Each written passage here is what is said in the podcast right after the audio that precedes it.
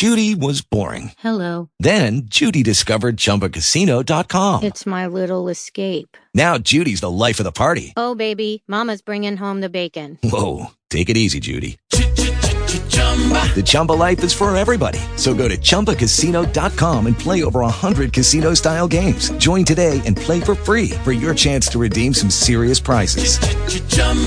ChumbaCasino.com. No purchase necessary. Void where prohibited by law. 18 plus terms and conditions apply. See website for details. Talk shoes.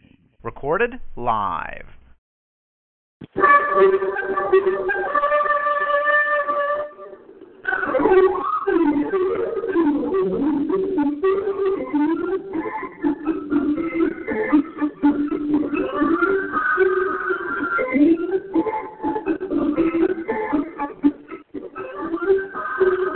Welcome, everyone, to episode 10 of the uh, question and answer after show here on Talk Shoe number 139335, humorously entitled Garfield, Goose, and Friends.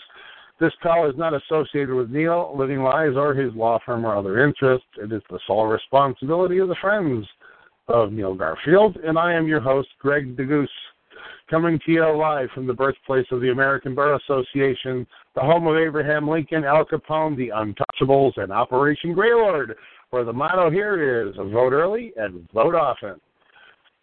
This is about a one hour program in which we hope that some questions and answers relating to discussions on the Living Lies blog might be addressed. The primary focus of our call is to discuss mortgage foreclosure defense and attack strategies and related experiences. No accounting or legal advice is given herein, and if you need a lawyer or a CPA, please hire one authorized to work in your state. We'll start the call out with everybody muted, so please raise your hand by pressing star 8, and you'll be placed into the queue and brought into the call in the order of your request. Thank you all so much for being here tonight. Let's help each other. So, where shall we begin?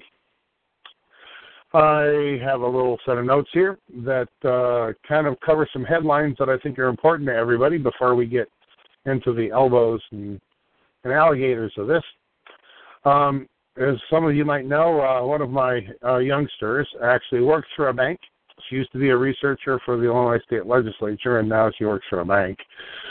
Um, brought to my attention that the American Bar Association is uh, got an action alert out for regu- regulatory relief they're trying to get their members to urge their your uh, House members and senators to approve House Resolution 1389 and 1233. These, are respectively called the American Jobs and Community Revitalization Act and the Community Lending Enhancement Regulatory Relief Act, nicknamed CLEAR, C L E A R R. Uh, the problem with these things is that they are asking our legislators in Washington, D.C. to approve the reduction and elimination of many, many, many elements of what exists presently in in TILA and in RESPA and Regulation Z, and in terms of the reporting strategies and everything that are required right now under the law for banks with respect to mortgages uh, because she ha- my my relative happens to work in the area of mortgages for this bank. Um, she brought this to my attention, and uh, I found this to be very interesting. And I will post this link from the American Bar Association onto the chat board here in just a moment. If I can find where the doggone link is.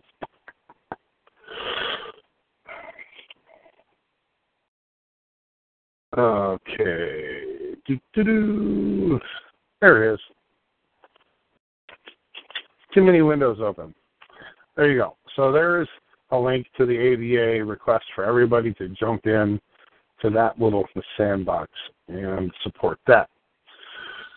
Um, another thing very that's pretty interesting is uh, we have a case here in Illinois where there are it's been going on I think since about 2010, and they're making some pretty good progress. The last posting that we were able to find is about November of last year, and this is against Wells Fargo with regards to material fault, material fact false statements made with respect to Fannie Mae.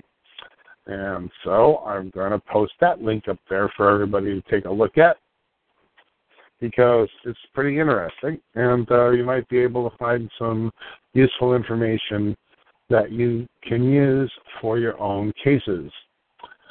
Um, finally, uh, we can discuss uh, briefly, if you'd like, within the call, uh, some of the elements of uh, a previous call we had where Patello up in Oregon was determined that rescission is final.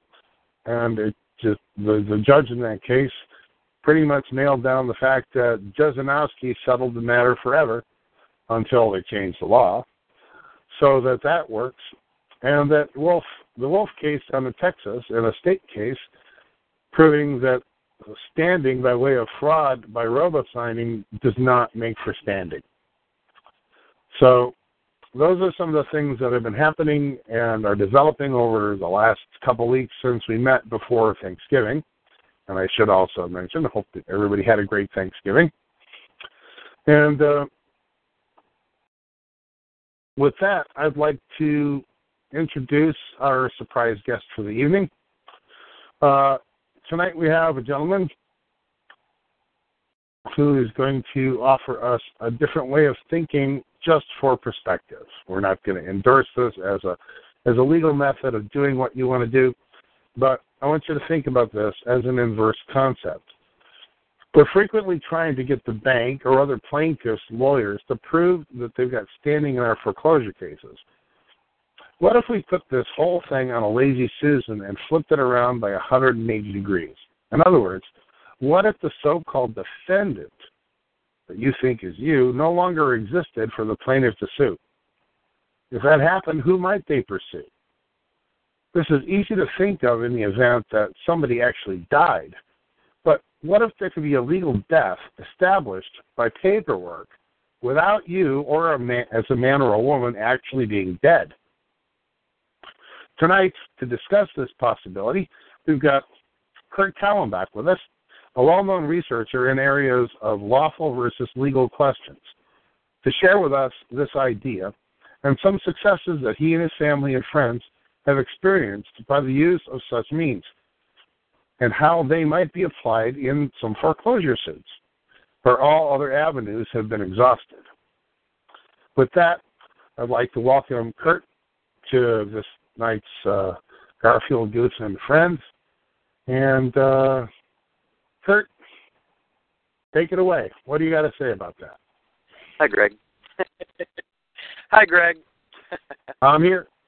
Hey, I'm on uh, Highway 53 in stuck in traffic. How's that for you? Pretty good. hey, um, you know, for those people that may have heard my name, they know that typically I would not be discussing anything like a a mortgage or any of that stuff. Um, you know, I, I I'm I'm usually down the little more esoteric avenue. But I, after our, the discussion we had a couple weeks ago, it, it was very intriguing because of the things that I've found myself, which fits perfectly with that that lead in. Thank you very much about having the defendant in these mortgage cases actually disappear from the the the, uh, the case, so to speak. And I don't even know where to where where do you think I should begin on this? I there's just you know, I mean, tell me. most people do know. I hope well, they know by now okay. that that the title that they're speaking about or the foreclosure is not on the brick and mortar. The foreclosure is on a title, which, if people really look closely, title is the name on the certificate of live birth.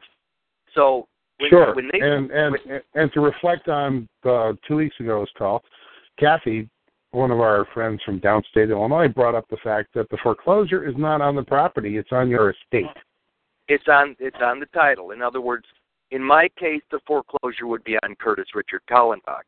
What's funny about these these mortgage cases? It's not really funny for people that have the sheriff show up at their door. But what's really happening is when they foreclose on that particular title, then when the sheriff shows up, what they're really doing is getting the title holder. They remove the title from the brick and mortar what you think is the house.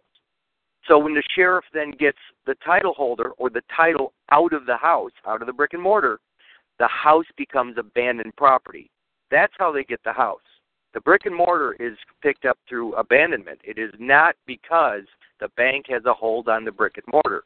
The bank has a hold on a title, which happens to be what most people believe to be their name.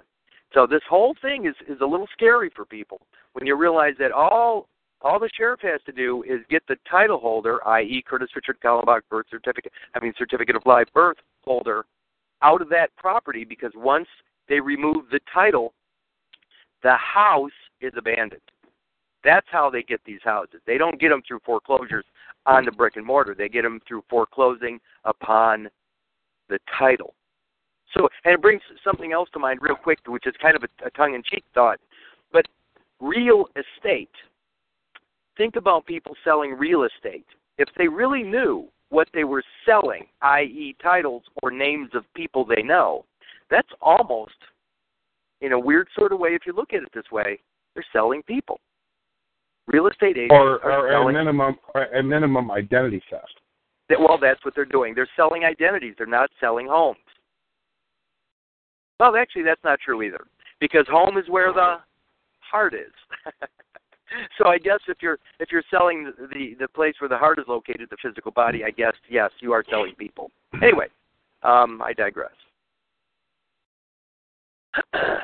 so, point me in a direction.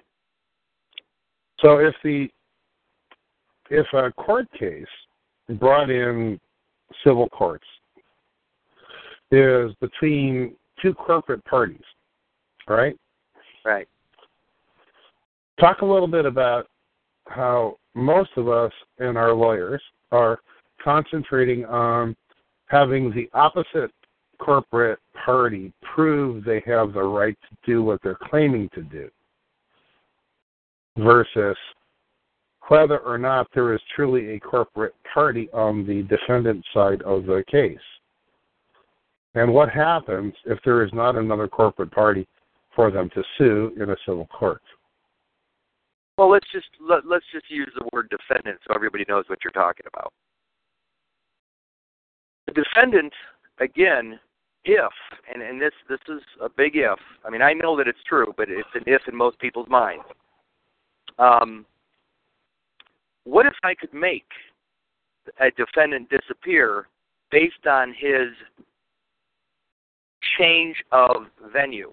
In other words, if you take the person of which they speak out of the case entirely, so he's no longer there, the defendant disappears, and the, there's nothing for them to hold on to in their jurisdiction. And that's Kurt, kind of what I'm be, talking. would, Kurt, would that be a change of venue or a change of status? It's it's both because when you change your status, you change your venue. Because a living man cannot he doesn't he doesn't deal in the in the in the world of fiction. So when you change your status, and I'm talking about private at this point. I'm talking about private property status. When you change that status and you remove yourself from the welfare state known as the democracy or the District of Columbia, when you change that status, when you remove, I like the word revocate uh, it sounds funny to say it that way, but um, a revocation is a change of position. So what I'm talking about is removing yourself from the District of Columbia status, which is a, a, that corporate position, and bringing yourself home out of D.C. with a revocation. Uh, it's actually called the Declaration of Revocation of Election.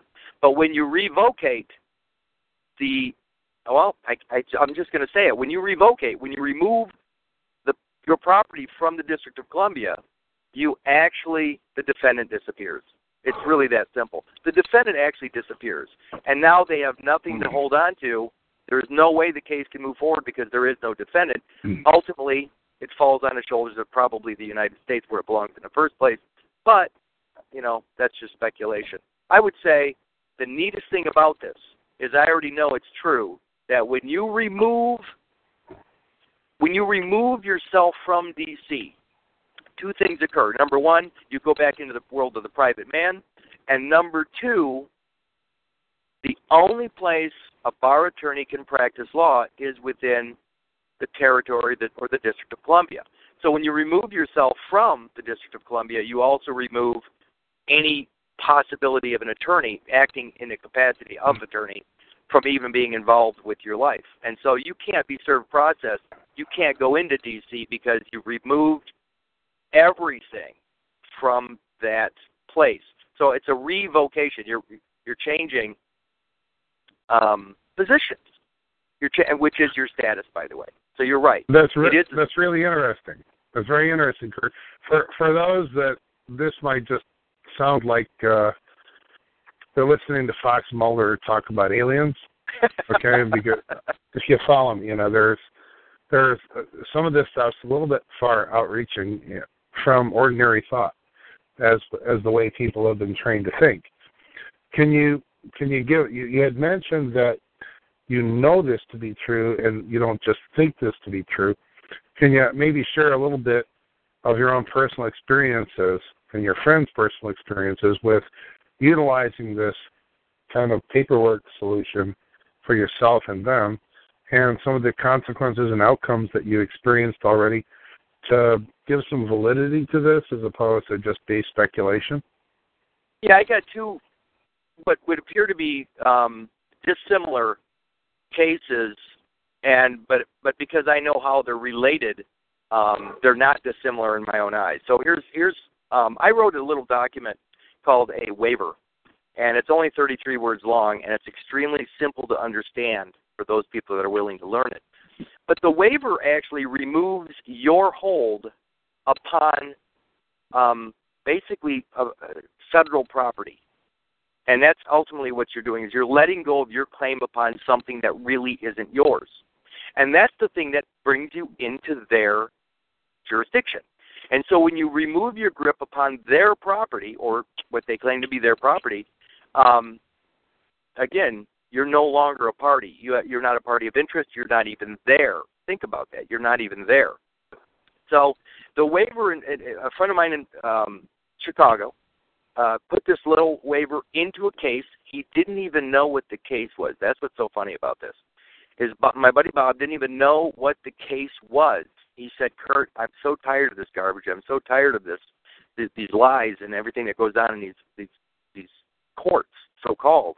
I'm not going to go." I said, "Well, that's up to you. I don't obviously tell anybody what to do." But Bob put this little waiver in the file. He went in right before the, the court opened that day, and he he told the clerk, "I want this in the file. That's you know the, the court file." They put the waiver in the file. Bob went home. He just went home. He's not going. He's not going in to that court. Um, two weeks later, he just happened to think about it. Uh, you know, there was no uh, contempt. There was no warrant for his arrest. He looked online. Case dismissed. All right. So I asked somebody asked asked me uh, a couple weeks ago, what was the case? Was it civil? What was it? I said, I don't know. I asked Bob. He goes, Kurt. To be honest with you, I didn't care what it was. But and so he never did did find out what it was all about. But he the case was dismissed because of this waiver because he took his grip off of the property that was subject to.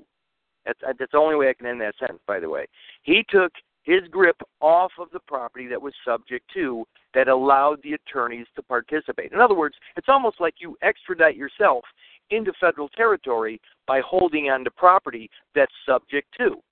In other words, it's like the 14th Amendment all persons born or naturalized in the United States and subject to the jurisdiction thereof are citizens of the United States and blah, blah, blah, and, and of the state wherein they reside.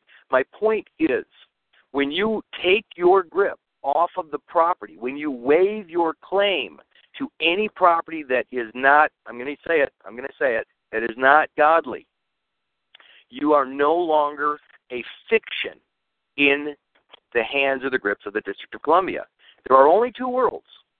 I know there's multiple fictions, but there are only two worlds reality and fiction. If you make it back to reality, you're not subject to the fiction. And that's what I'm talking about here is getting back to reality, which is funny because the word real estate is pretty obvious to me. And so here's and so that's that's the waiver how it worked in my my buddy Bob's case. The 2nd mm-hmm. thing is something entirely different in most people's eyes, but it's this. My son, Alex, was uh, driving home from Madison, Wisconsin, and he got stopped by a, a deputy sheriff or whatever, and uh, he got he got stopped or cited for um, oh what's called OWI in Wisconsin, operating while impaired. That means that he could be tired. But they said he crossed the center line, so they ticketed him. Um, but they, I think they brought him in, and he may have even spent the night in jail. Um, there, my, my, anyway, so he gets stopped. He spends the night in jail. He calls me the next day and he says, "Dad, here's what happened." I said, "You know what, hon? Let me try to let me try to fix this first. And uh, he said, "Okay." So I wrote a letter to the uh, the clerk of the court in the, the county that he was stopped in. I wrote a letter. I'll help you in a bit. Um, told her that it was private property, that they were trespassing, and I did not want my property, my private property, commingled, commingled with public property, which is the District of, District of Columbia democracy property. Um, and and I was very clear that what they stopped was my private property. I'm making a claim upon that property as the father. Okay, so I'm actually call, calling my son my property. Okay, so right, and, I that, gave and you know what, and, and other gentlemen like uh, Karl Lentz and his uh, everybody, a lot of people on the call and are familiar with Karl Lentz. He's very big on common law and men and women are property of each other because they're proper to you. That's what that's what property means. Something that is proper to you. Well, what's what's funny though is as much as I rail against the Roman Catholic Church, and for good reason, what I quoted, I actually quoted in my in my letters to the clerk, the clerk of the court, um, the uh, Pope out of I believe 18, 1886 or 1887 through what's called the Rerum Novarum, and this is on labor on property. And what I did is I quoted the Pope saying that the father is the only authority in the family. In fact, the state has no say in the family. But but he's very clear that the father has all the authority. So I I actually quoted the Pope from um, Rerum Novarum, and I put it in my my letters. You know, I, I always use the Roman Catholic Church if I can. I, I try to use the Pope's words to help out. Well, anyway, um, I wrote three letters, ten days apart, Never got a response.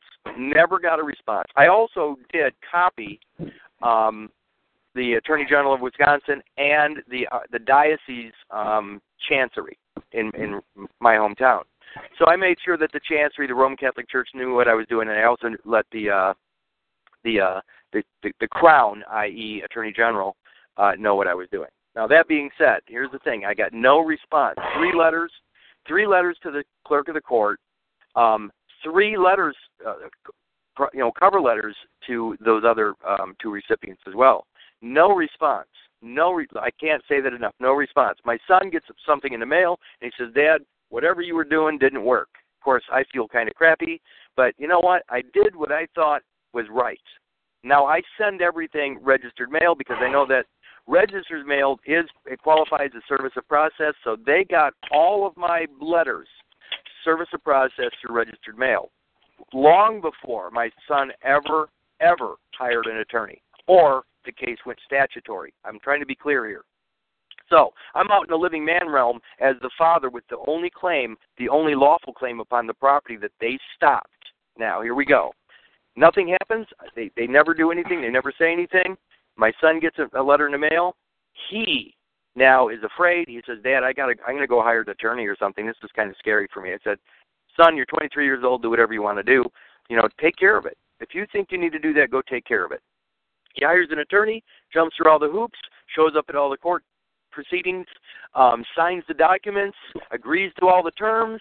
Case closed. He, he pays a thousand bucks and what have you, and he says it's done. At least I'm not going to jail. And I said, "Hey, good for you. You handled it." A month and a half later, my son calls me and he says, Dad, you're not going to believe what just happened. I said, What's that? He said, My attorney just called me. I said, Oh, no, now what? He goes, The case was dismissed. I said, Wait a minute here. I thought you said that stuff was handled a month and a half ago. He said, Yeah, it's all done. I said they dismissed the case after it was already finished up, tied up, buttoned down, whatever you want to say. He goes, yeah. He goes, pretty weird, isn't it? I said, yeah. Imagine that.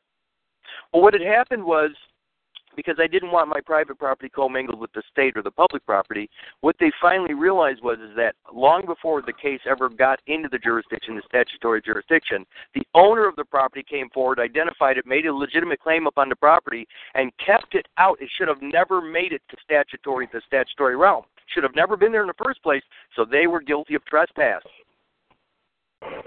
And so they made the case disappear after the fact. I went online. Did, okay, no, look, it's very important here for everybody to hear this.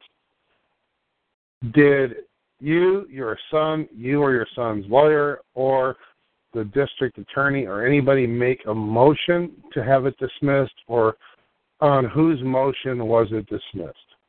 The prosecutor dismissed the case six weeks after the case was finished, and it disappeared from the record. There. I talked to a federal to- prosecutor. there you I, I talked to a federal prosecutor, um, and he said, "Kurt, I I was a federal prosecutor for three years." He said, "I've never heard of them revisiting the case and and dismissing it after the case was decided." He said, "I've never heard of it," and he was an attorney for 35 years. So what I'm getting Right. at is there's two realms. There's there's multiple versions of the fiction. I'm not interested in that. The only alternative is the world of the living, and w- it- the world of the living is real, and so you get to choose reality or the fiction, but you can't straddle. If you're trying to go about this stuff, and and there's an attorney involved, and I'm I'm- I'm not going to bash attorneys. I'm just going to say if an attorney's involved, you already know you're in the District of Columbia because they don't have the legal means to practice outside of the District of Columbia. And that's a fact. I'm not making this stuff up. They have no ability to practice outside of the District of Columbia. It looks like they're on the soil of Illinois, but they're not. In fact, there's no attorney on Illinois soil that has the required subscribed oath. The Illinois law states that attorneys have to have a subscribed oath to practice law in Illinois, but they don't because they're not in Illinois. They're in the state of Illinois, which is a political subdivision of the District of Columbia. They never, ever are in an Illinois courtroom. Neither are you, unless you're real. Once you, ma- in fact, there are no real courts. Remember, there's the one other thing. I, I said I used the word God in my waiver for a reason. I understand what God is, and I'm not talking religion, but I just want to say that there's there's this is a caveat for everything that I'm talking about. The very the people that wrote the Constitution had they wrote a doorway into I mean a doorway for reality. So the, the Constitution is a fiction. The Constitution is a contract. It's not reality. Here we go. What does the First Amendment say? Congress shall make no law respecting an establishment of religion or prohibiting the free exercise thereof. Nobody knows that the word establishment means house. So Congress shall make no law. That's no legislation whatsoever. No 14th Amendment, nothing. Congress shall make no law respecting an establishment of religion, a household of religion, nor prohibiting the free exercise thereof. And all it, all that has to happen is for your household, the house of Kallenbach in my case, to be a godly house. And there is no legislation, there is no law, statute, code, nothing can come against my house if I have a godly house.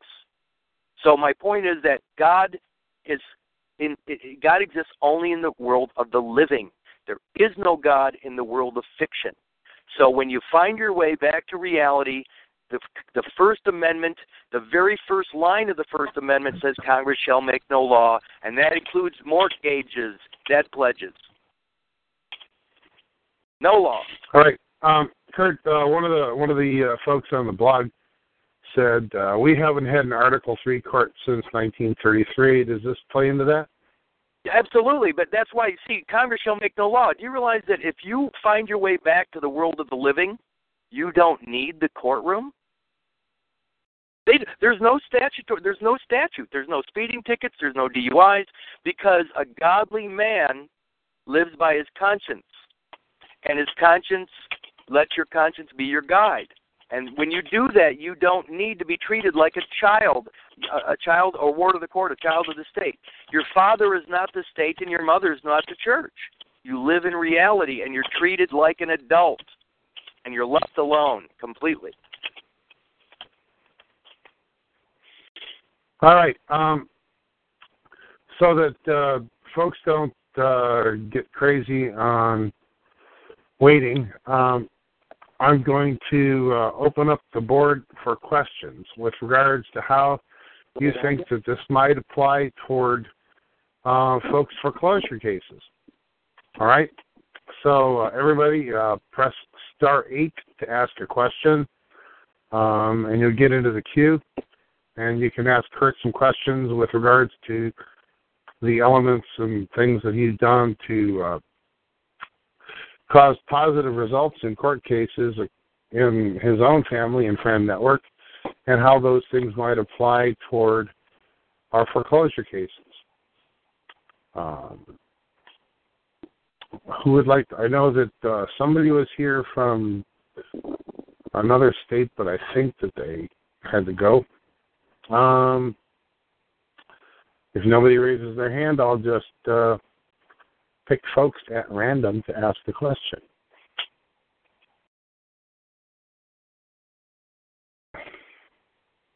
Can you hear me still, Greg?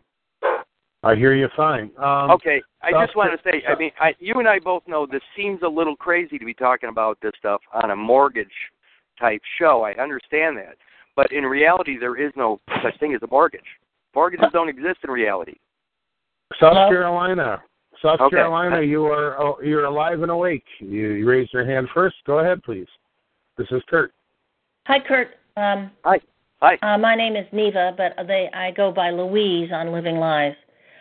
Um, do you have uh, your system sounds very interesting? Um, do you have any writings about this?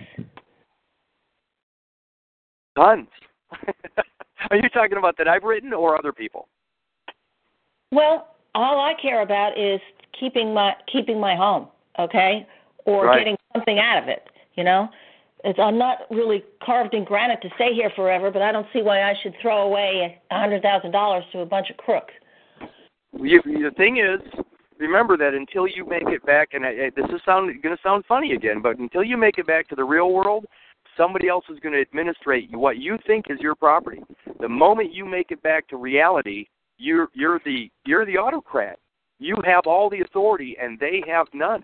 And that's how crazy this is. As soon as people understand that they've given up all of their power by, I mean, of administration, all of it. And and once you get home, i.e., back to reality, then these courts leave you alone. There is no mortgage. Remember in 1933 when FDR turned this place over to communism, what they did is they took all the money, the substance, from the people, and they and and, and they gave them something to use in place of that that substance, and it and it's an all caps name or, or a, a commercial fiction, a character. When you realize that the, the Federal Reserve note is for both public and private debt. See, it acts in both ways. Greg's been using um, what is it, ti- title or 12 USC 4011 for years, which keeps his Federal Reserve notes on the gold standard, the gold side of the equation. And and there is a reality out there, but people don't know it. They keep falling back into playing a role or a character that was created basically when they were born. And so, what you have to do is get rid of the state's authority over your world, over your property, get it back to the world of the private. And in- private property, everything's already paid for because the government says American people, uh, everything's paid for in advance at this point. You still got to work, you still got to do everything, but that mortgage cannot exist in reality. It doesn't exist in reality. I'll tell you what. If you're interested in some of the goofy stuff that I talk about, um, there is a there, a friend of mine put a, a, a WordPress site together for me a while back, and the, and the WordPress site is trustandcontract.wordpress.com. It's all Yeah. one word. Trust, trust and Trust contract. AND contract at Dot Word- WordPress. Dot WordPress.com. not WordPress. And and and, and, there, and there's some pretty nutty things in there. But that waiver that I spoke of earlier, yeah, I scanned I, I scanned my copy in there, and so you can see what that little 33 words looks like, and it's pretty amazing. That's what I want Pretty to. amazing. Say again. I said that's what I want to see. I want to see what's been, you know, I want to see the written format for it. It's it's it's a beautiful little document, and uh, seriously, the judge turned. I mean, as soon as he saw it in in Bob's case, he dismissed the case because he had no authority, no jurisdiction. And remember, if you if you place yourself, and again, you don't have to be religious when I to understand what I'm about to say. If God is, is your only judge, then where does man come into the picture? He doesn't at all. He does not come into the picture. So Okay. Hey, I'll I try everything. I've been in litigation eight years. I'll do anything. Doesn't bother me. I've been through bankruptcy, Chapter 13, and um, then I sued them again for breach of contract. Um, I've been sued multiple times. Um, I have yet to try um, a couple of other things, another federal lawsuit, uh, because I'm stuff uh, up at the federal level. So. Well, the the fascinating thing about this, uh, and up and by the way, the the current caller uh, from South Carolina has years of experience managing a law firm and being the office manager and all kinds of stuff. She's not other people on the call. Just understand, she's not, you know, talking out her out of her uh, out of her skirt here. You know, she's she's got a lot of personal experience with dealing with lawyers and the legal system and everything. So please, you know, take some of these things, you know, not just with a grain of salt, but also maybe with a little teaspoon of sugar, because there's a lot of a lot of wealth of knowledge expressed by people, and when somebody who has got that much experience in the legal system is willing to be skeptical and open-minded, you might consider that you ought to also. Well, you know, the system is actually very plastic if you're willing to take the trouble of messing with it. Okay? You need to know your your civil rules, either your federal or your state. Recent change to the federal rules extremely interesting because it's going to open up discovery much better system than is previously in place. It is screwing homeowners like it was. So, I look. I am very happy about that change in the federal. But you may or may not have known that states adopt federal rules of civil procedure, Mm-hmm. their own. They use them, but but there will be little things in there that are not exactly the same. The question is here in my state, when are they going to make it uh, the same as the federal rule, which they do pretty much throughout the, their own civil procedure rules. So I'm looking forward to that too. But if I do another lawsuit, it will be in federal, not in state. Right, and Louise, I think what uh, I think what Kurt's also saying is that when is the state or federal court that we deal with going to recognize the status of a real woman or man, as opposed to um, the title or the name that they gave it? Well, are, And, are and we that's going, that's that's an interesting thought. yeah, and are we going to have to do it by uh, putting a law into the legislature and having it changed that way, or are we going to have to do it through lawsuits? Well, I think that Kurt is saying that the law is already there within the Constitution. yes, it is. We don't need a new It- law. It is there, and remember too that the word civil is specific to the District of Columbia. That's the public. The public is D.C., the welfare state. It is not reality. So again, civil rules, when they put those in play in what 1939, Mm-hmm. they don't apply to us. They don't apply to the living. They only apply to the characters, those things that they created for um, commercial use, not for us. Well, You don't have to worry Well- about the federal rules of civil procedure. Uh oh. Well, what what a lot of people have have uh, hypothecated about or, or theorized about is simply that um, with the uh, advent of large corporations in America, those corporations did not have standing to sue the American people for violations of what contracts they might enter because it was apples and oranges. It was oil and vinegar. They were two different jurisdictions. And so what the Congress got induced to create was the development of corporate identities for every man and woman in America so that the large corporations had equal footing to sue them. All right?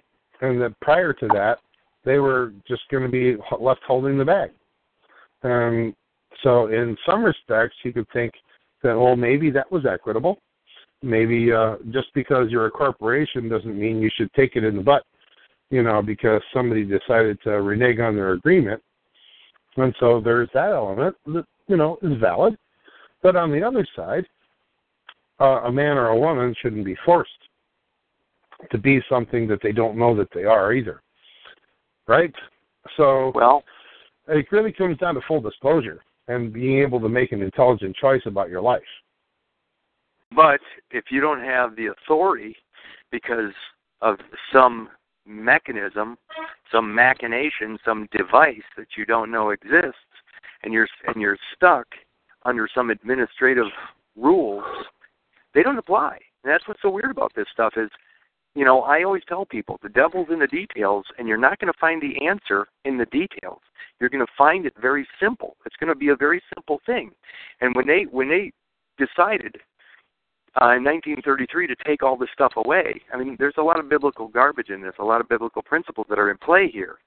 But the thing is, is that when you get back to reality, they cannot act against you in a commercial realm or in a commercial system. And that's the beauty of this. This is not this is not pretend anymore. This is reality. So Okay, yeah, well, I, I, uh, let's, I'd like to move on to our, our next caller. Um, thank you so much. Um, and uh, let's go to northeast or northern Illinois or northeastern Illinois. Um, I ha- happen to think that there's a very wise woman on the end of that call.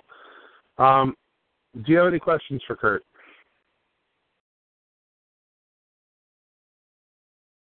Hello. Hello, northern Oh? northeastern Illinois. Oh, hi. Are you talking to me? I must be because you're answering. I wasn't sure if I was muted or not. Um, so I have a question. I have a few questions, and I'm just formulating them in my mind here. How many instances of foreclosures has this been applied to in foreclosure cases? At least specifically in Illinois, we're we're a judicial state, so I'd like to hear more about that. Where else is this being implemented, if not just in Illinois? Where else are you seeing this happen successfully where foreclosure cases are just being dropped? can I can I field that one, Greg? Go ahead. Okay, well, remember at the beginning, if you were on the beginning of the show, Greg said that what if you could actually make the uh, so-called defendant disappear from the case? hmm And that's what it's never. We've never even. This is just something that because Greg and I are friends, and he knows that what I'm doing right now, you know, getting people back to reality. He said one day, about three weeks ago, he said, "Wouldn't it be interesting, is if what you're doing for you on all the other cases actually worked in the mortgage fraud?" And I said, "Yeah. What if what if you actually could just because you can? I'm going to tell you the answer is right here. Here's the doorway. I'm going to tell you what the doorway is, and and and you can go look it up for yourself. The doorway is Title 26, 6013 G4A. That's you getting out of the District of Columbia. Again, let me say that again. Title 26, 6013 G4A. That's where the revocation of election comes in. That's where you change your status and you remove yourself from the bar association's grip. So I'll say it one more time, and for people that really, really need to learn this stuff, that's where you disappear from the the, the, the democracy, so to speak, that FDR created or made made certain everybody was part of in 1933. Here it is, Title 26, 6013 G4A. That's the doorway out of the District of Columbia. Um, So it's not about related not about to taxes. citizenship type thing? I mean, what is the impact here then of you know IRS and doing business and employment and Social Security and health care? I mean, it's all of it. broad- It's all of it. You are no longer you're subject dropping out the of society altogether. Is that the idea here? It's no, no, it's not. You're not. You're, you're not doing that. See, a lot of people get scared. I'm saying that you're taking. I'm just finally. Question. It doesn't hear- scare me, but Here we go. Here. The funniest thing in the world for people to hear, the hardest working people hate when I say this. You are irresponsible. You're completely irresponsible. You're tre- the, re- the reason you're treated like a child by the District of Columbia is because you're not responsible for your own life. You're part of the welfare state. The District of Columbia is the welfare state. When you remove yourself from the welfare state, you are 100% responsible. They treat you like an adult, and you're no longer part of this mortgage fraud either. So the whole thing is about responsibility. The welfare state that was created with FDR's New Deal was making everybody a child. And Okay. now and the government's treating everybody like a child. You pay taxes then? Uh, okay, let me answer that. If you're in the District of Columbia, if you choose that path, you absolutely owe. If you choose to become part of reality, private property is not taxable, and that includes your labor. Your labor is not supposed to be taxable. We need to start asking the right questions. If my labor is my private property and private property is not taxable, why am I being taxed on it? It's because it's not your property. It's a, it's under administrative control of the District of Columbia. So to answer your question, when you get yourself out of D.C., when you pull yourself or revocate, when you find yourself back at home in reality, your property is mm-hmm. private, and that includes intellectual, physical, and genetic property. You are not subject to D.C. You're not subject to the IRS. And I'm going to insert this one quick disclaimer once again that the opinions of the folks on the call are their own Right. and not the opinions of the call. okay, so how do you define real estate again? land. But the real estate that I, I, it's going to get a little crazy here for a second. The real estate that they're talking about is your physical body. The Roman Catholic Church, through the Summa Theologica, way back through Thomas Saint Thomas Aquinas, says all product of mother's womb is land, and that land has an appurtenant title. And in my case, the land of my soul, my physical body, is called Curtis Richard Kallenbach. That's the certificate of live birth title. That's the title they're acting on in all of this, at all these activities. They're not acting on the brick and mortar house. They're acting on the title, the title to your life. You're the one that's that's securing all this. The, the whole security, all of these securities are based upon your promise to pay through your labor. And so when people realize this and understand that real estate is your land, it's the land of your soul, it's your physical body. And, and Kurt, I, I, Kurt, I are just you an like attorney? to. Uh, I mean, hold I on, just no, I want know your to. May I background please? here. Because I am a Gregor. Licensed uh, broker, so your definition of real estate underneath the statute and everything is not accurate. So I just want to. Black's to. law, Black's law def, defines real estate as land. Period. I just got a real estate stamp on on a on a deed to my physical body. They call my body real estate. It doesn't matter what you've been told. I'm, I'm not going to argue with you on this because I already know the truth. I know the Okay. legal the legal definition. It, it's Mhm. simple. Kurt, It's land. Kurt, It's hold land. on, Kurt, uh, uh, go. Time out, guys. I will say that Kurt emailed me a scan of the document he's talking about, hmm and he made a claim on his body, him, his, his self, in the fine. county in which he lives, and they included a real estate stamp on it. hmm hmm It's on there. No, Okay, it's- so that so the I'm county to- recognizes the county recognized that his body was real estate. Right. And so what I'm trying to get to is for people that are on the call that are homeowners that are fighting their mortgage foreclosures. This is an interesting theory, but what is the practical application in an actual foreclosure case? There's a lot of people who run theories up the the flagpole and some people are willing to do that. There's a lot of homeowners yes, out there I agree. I agree, but I, I agree with you a I may 100%. finish.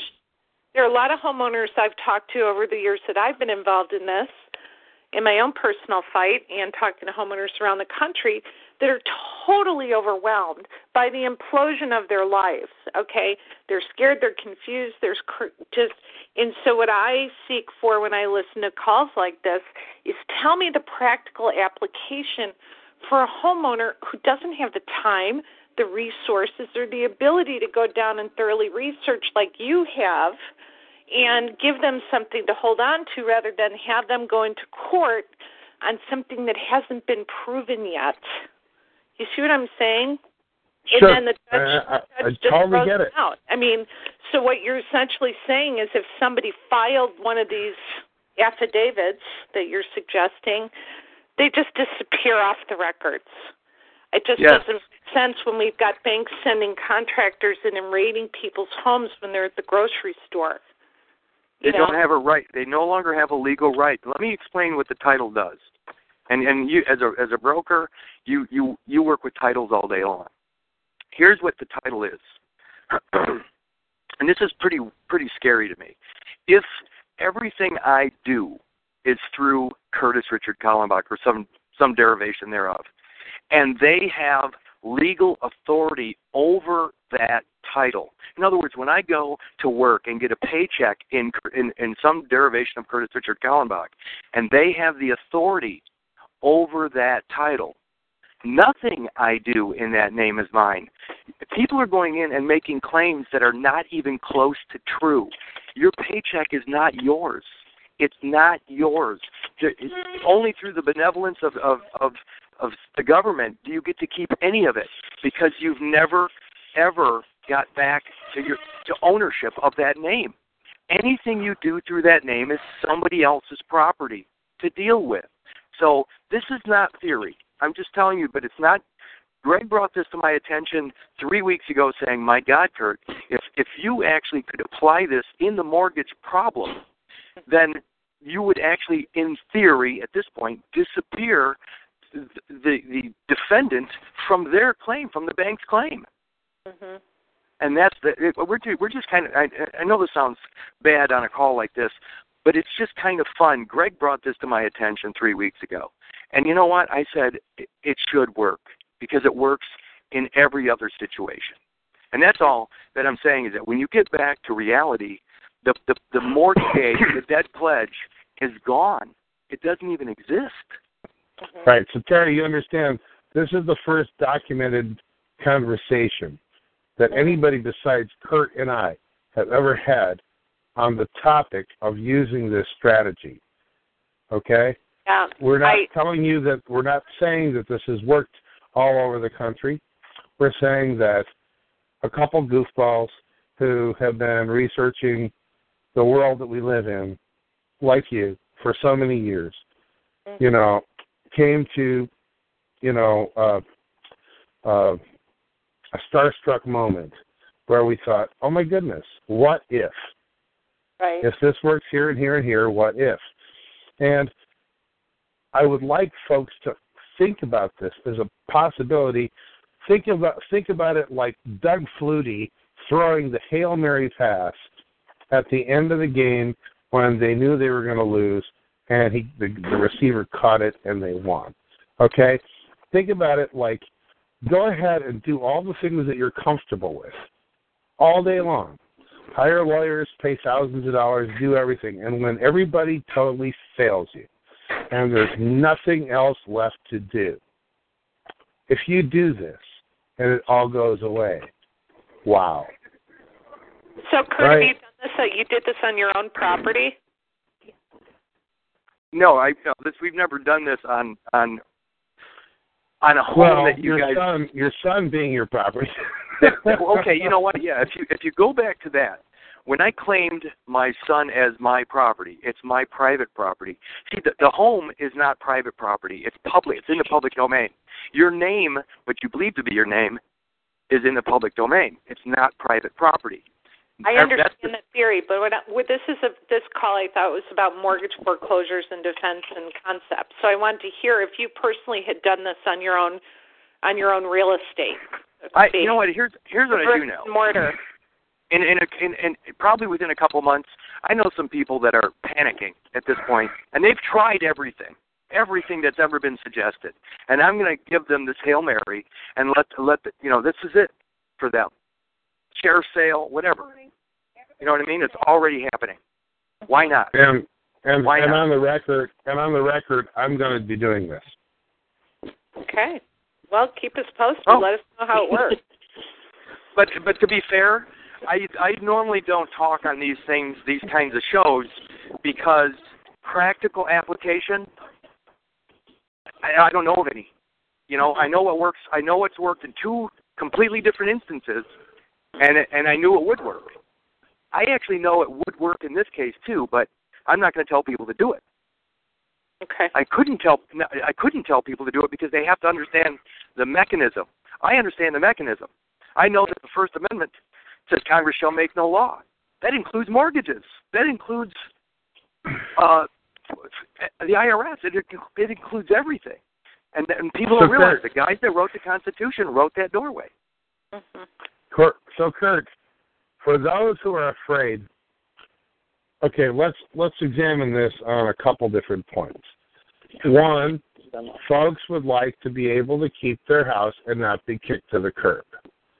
Two, folks would like to know whether or not there's actually another party out there that they owe money to or not. Third, folks, if they feel that they have been unjustly treated and unlawfully treated and criminal actions have been taken upon them through fraud or other things, would like to know if they have the ability to recover financially from the damage that has been caused upon them. Is anything that you're suggesting going to eliminate anybody's ability to recover financially or keep their house or anything else? Is there a downside to this? Uh, no, there isn't. None at all. Not even even when people say, well, if I if I pull myself out of whatever society, can I go to work? Nothing. Yeah, of course you can. I, I had a buddy do this, this rev- declaration of revocation of election. He's a crane operator. He probably makes a hundred bucks an hour. The moment he did this, the IRS quit hounding him. They stopped taking taxes out of his check. He's not a public person anymore. He's not part of the welfare state. That's pretty profound. It is because it's real. I mean, this is, and you're not a tax protester. They wrote this into their into the world, into their law, because nobody owes taxes that isn't part of their world. And that's why I tell people: if you're in DC, if you subject yourself to DC, you absolutely owe taxes. No, no getting around it. No So, getting around Kurt, it. Are you saying Kurt, are you saying that there is more than one country coexisting in the same time space? In the 1862 or 1864, they redefined the word state to mean District of Columbia during the Civil War. The state of, of, of Illinois is the District of Columbia. The state of Wisconsin is the District of Columbia. The state of New Columbia has its own constitution. It's called the District of Columbia. Nobody knows what's going on, and if you know what, until you know the truth of the matter, you can't deal with it. You can't. This is not patriot myth garbage. I, I'm so far beyond patriot myth. I only deal with the truth, and the truth of the matter is nobody's dealing with private property. They're dealing with public domain. And and somehow we've all been hoodwinked into agreeing that we're in the public domain. Is that what you're saying? And all you do is remove yourself from the public and and fall back into private. And again, private property is not subject to tax. Well, how can you prove no- that? How, how how can you prove that to me, Kurt? well, first of all, my my buddy had had his employer stop taking taxes out of his check right off the bat. And you know what? Nobody's nobody's complaining.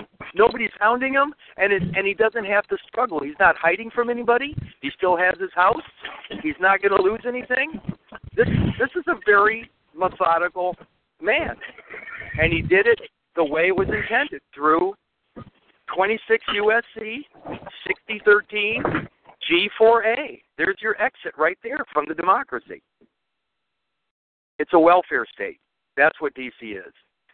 FDR created a welfare state in 1933, and all the children in that state are subject to a father called the federal government and a mother called the Roman Catholic Church. That's the way it is. Okay. All right. Um, we're we're already hit our hour boy our our hour long point here, but we've got more callers who would like to get questions in. Um, thank you so much for really an invigorating conversation there, uh, northeastern Illinois, and uh, we're going to move to North Georgia for the next question. Um, again, everybody, this is all recorded. You can always go back and listen to this. And I'm going to try to wrap this up in the next 30 minutes because I know some people like to have like four hour long phone calls, but I think that's ridiculous. Um, it's important to keep things as, as short and concise as possible so that folks in, can actually go listen to them and find things. Um, again, thank you so much. And uh, I'm going to try to wake up uh, North Georgia. You're the next hand raised. Please go ahead. This is Kurt. Go ahead. North Uh, Georgia, are you there? Yeah, can you hear me? Yes, hear you loud and clear.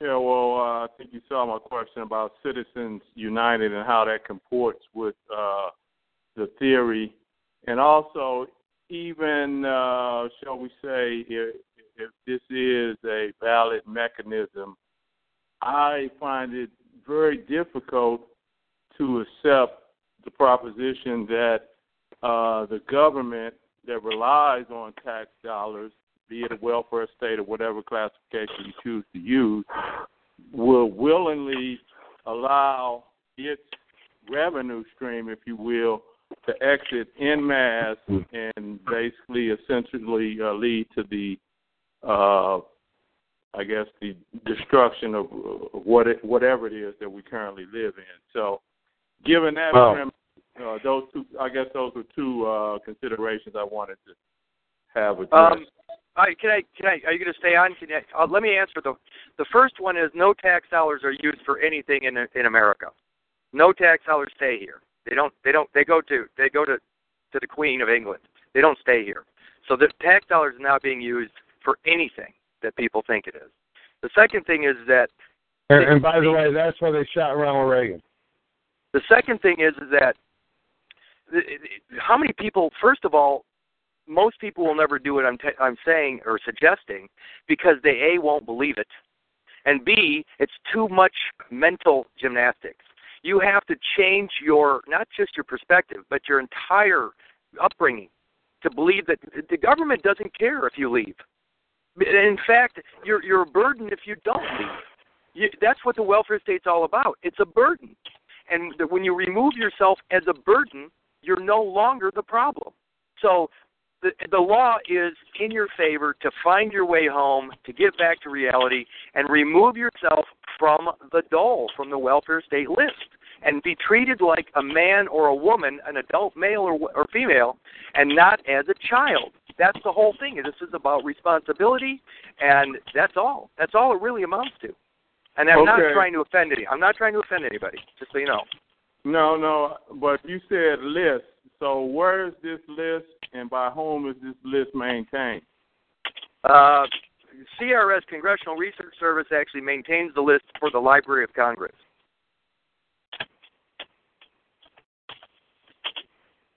And I would take it that is that available for public consumption, or is it somehow guarded information?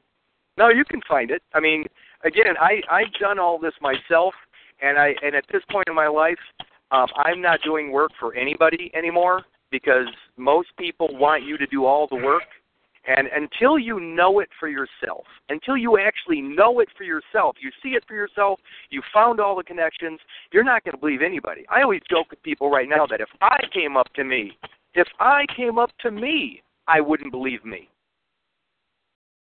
You see how funny that is? I wouldn't believe what I have to say unless I did my own research, which I've done.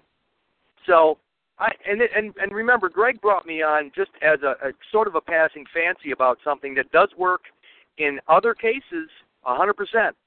Whether it whether it would you know be handled in the same way with mortgages, it should, as long as you stand your ground, as long as you know what it is you, of which you speak.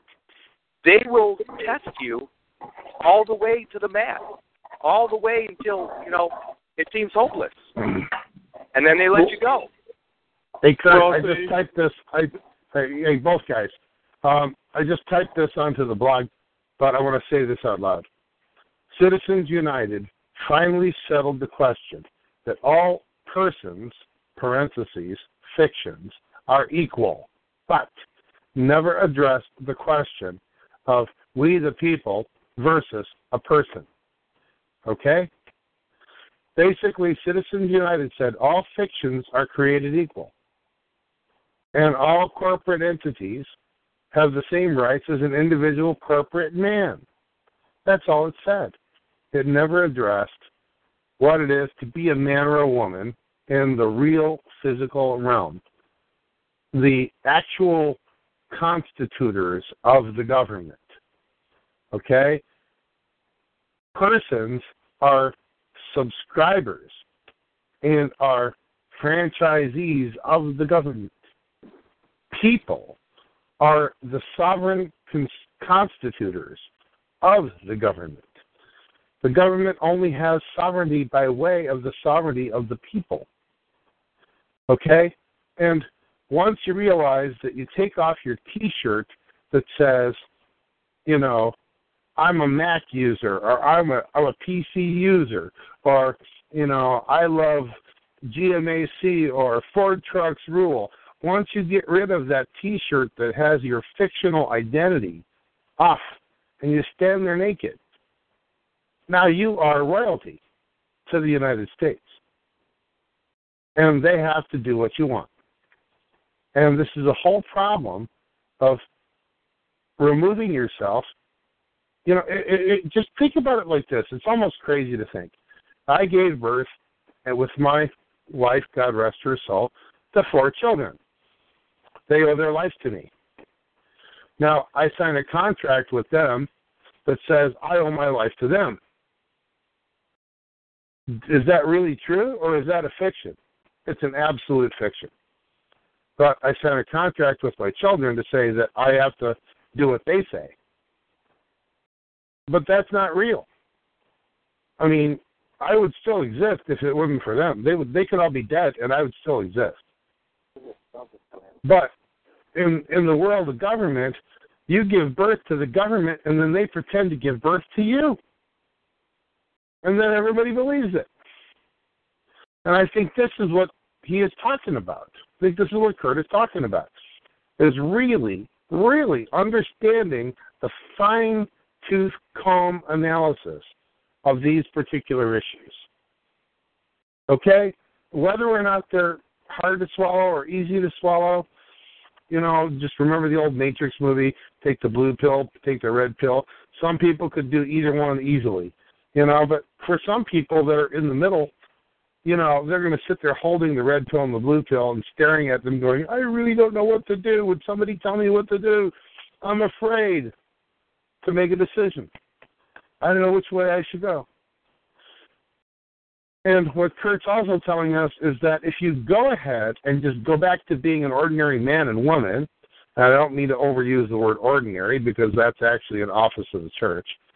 Um, if you just go back to being a man and a woman, then things might start to change for you. And we're not trying to start a revolution. I'm not. I don't. Maybe Kurt is. You know, but uh, I'm just trying to bring a, a different viewpoint to the table, specifically with regards to a possible way of forestalling or ending foreclosure cases against the people that I love, which are all of you on this call. Okay? I have not even met most of you. But I love you more than a bunch of imaginary baloney. Because if I don't do this and you don't do this, our kids and our grandkids are screwed. But that's just my perspective. There is something, Greg, interesting about that little waiver. It can't hurt you. It can't hurt you. And and imagine if something so simple to understand. By the way, I'm gonna, I'll say the waiver. I'll say it right now on on this call. Here's what it says. From the beginning, with God as my witness, I, Curtis, a true man of God, acknowledge all blessings given by God, repent all transgressions against God, and waive all claims without God. That's it. That's the whole darn thing. And the funny thing is, is it, the the judges know exactly what it means. It, they know what it means. You're letting go of the fiction, and it's the fiction that binds you, binds your property to the public, binds your property to the public. The moment you relieve yourself of a grip upon the public domain or the public property, your property, all of it, becomes private. And now those courts don't have jurisdiction over the private man. There's no injured party. Cool. Would you like to follow up with that?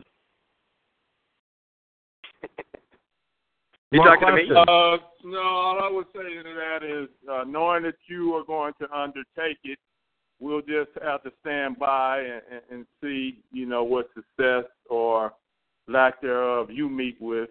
And I- I just uh, find it, you know, difficult to believe uh, that all of the judges, it's almost like they would go through uh, some type of boot camp where this would be instilled into them that if somebody comes before you and espouses this point of view, that you are from that point to, you know, view them as being released and as a private entity or, or what have you.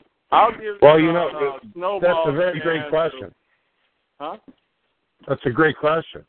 I remember I remember three years ago when I was uh Karl Lentz's sidekick and he was pushing all the common law stuff that he's, you know, become relatively famous for. He discussed a particular case where he went to court and had spent fifty thousand dollars and everything. And the judge said to him, you know, when you decide to show off here as a man, you'll have something to say. And until then, this is how we're doing it. And it caused him to pause and think about that. And which is what inspired him to go forward and create the whole Karl Lentz common law um, mythology, right? And a lot of people have had success, a lot of people have had failure, and it's going to have a lot to do with if you're really in it, if you really believe it, if you're actually committed to it, or if you're just using it as a trick in a courtroom. And I think what Kurt is saying is what Karl is saying, and that is if you're really there, if you really own it, and that's who you are, they can't stop you. But if you're trying to use it as a courtroom trick to just win a case, they'll see through you, and you'll lose. You know, Greg. What do you think, Kurt? Yeah, I here's the thing is I tell people paper paper doesn't mean anything. You know anything you file. I mean, you, if you file something that, that that it can prevent something from occurring. But to me, the the the thing is, um, it's your conviction. Where where do you really stand? Or if you're using this as a trick, like you said, if you're trying to use something this giant, and it is giant, by the way, for uh, getting out from under parking tickets and and all. I mean, if you're just trying to fix what's broken right now, don't do it because this is about reality versus fiction. If you choose that that other path, God bless you. But I choose life. I choose to live as an adult. And and again, I'm not trying to offend anybody, but if you don't do something radical, you're going to be treated as a child. And that's what the courts are there for. To treat everybody, to administrate over the child. Because they don't have the wherewithal to take care of their own business. And and that's what's happening here. Welfare state is for children. That's it's that simple. It's for children. It's for parens patriae. It's for the state to be your father and the church to be your mother. That's the way it works. So was, was it Cyndi Lauper who sang that song "Hell Is for Children"? Pat Benatar. Pat Benatar. Close. Uh, last comment from me uh, regarding uh, the taxes going to the Queen of England. Uh, I was in the UK uh, back in June. Oh, excuse me, no, I'm sorry. That was the latter part of September and October, and you know, just watching the local news, the BBC, and what have you, and they were lamenting the woe of their financial uh, distress in terms of, you know, kind of similar to what's going on here, if we can believe what's being reported in the news about uh, the government doesn't have money for this, the government doesn't have money mm-hmm. for that. I just like to believe that as small as the UK, and I know the Queen is immensely wealthy. I do believe that. Uh, but I like to believe if all of our tax dollars were going directly to the Queen, uh, things might be different. If I can take for uh, face value what's being reported about the various financial states of both uh, England and the United States. Well, Undertaker, I'll say, this Undertaker, Greg, Greg is going to throw his two cents in and say, I don't care if it's Queen of England, Queen of Sheba, or if we're just burning it all in a giant furnace. It's not going to what we think it's going to. All right? It's disappearing and not being used for what we think it ought to be used. It's going to someplace else wherever the hell. It could be going into a black hole to another galaxy, all I know. You know, it's just not being used here. It is the siphoning off of the actual life energy of the American people to somewhere. And I don't know where that is yet. Kurt thinks it's the Queen of England. I can't confirm that. But I know that it's not being used here. Ronald Reagan, in the Grace Report that he commissioned, proved that 100% of our tax dollars we're not going to a single damn thing that we had for road construction or medical relief or or anything. And they shot him. I mean, Ronald Reagan is the first conservative president that was shot. All the other ones were liberals, even Andrew Jackson. But no, Ronald Reagan got shot because they wanted to put a, a, a bullet in his body to say, hey, don't talk about this crap, man. And after that, he shut up and shut down. You know, he was he actually proved through the Grace report that all of your tax dollars disappear and do not go toward anything in the infrastructure of America. And just go read the Grace report. This is this is totally in the box. Okay, so when Kurt or me or anybody says this stuff, please don't think that oh, okay, Fox Mulder has arrived on the scene. No, this is not. This is this is totally you know in the pocket, square deal. Everybody knows it, but nobody reads it.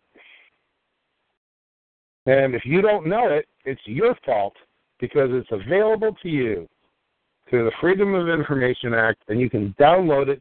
You can actually actually download the entire Grace report. You know, Greg, what's and I and I have to say this too is that uh, over all the years of me doing making attempts at things, I've never believed anything second, third, fourth hand. You know, I know somebody that knows somebody that knows somebody that this occurred. I I I never believed any of it. I was always waiting for first hand experience and I got it. So my my point is is that I don't think anybody should believe me. They should prove things for themselves. Go do your own research.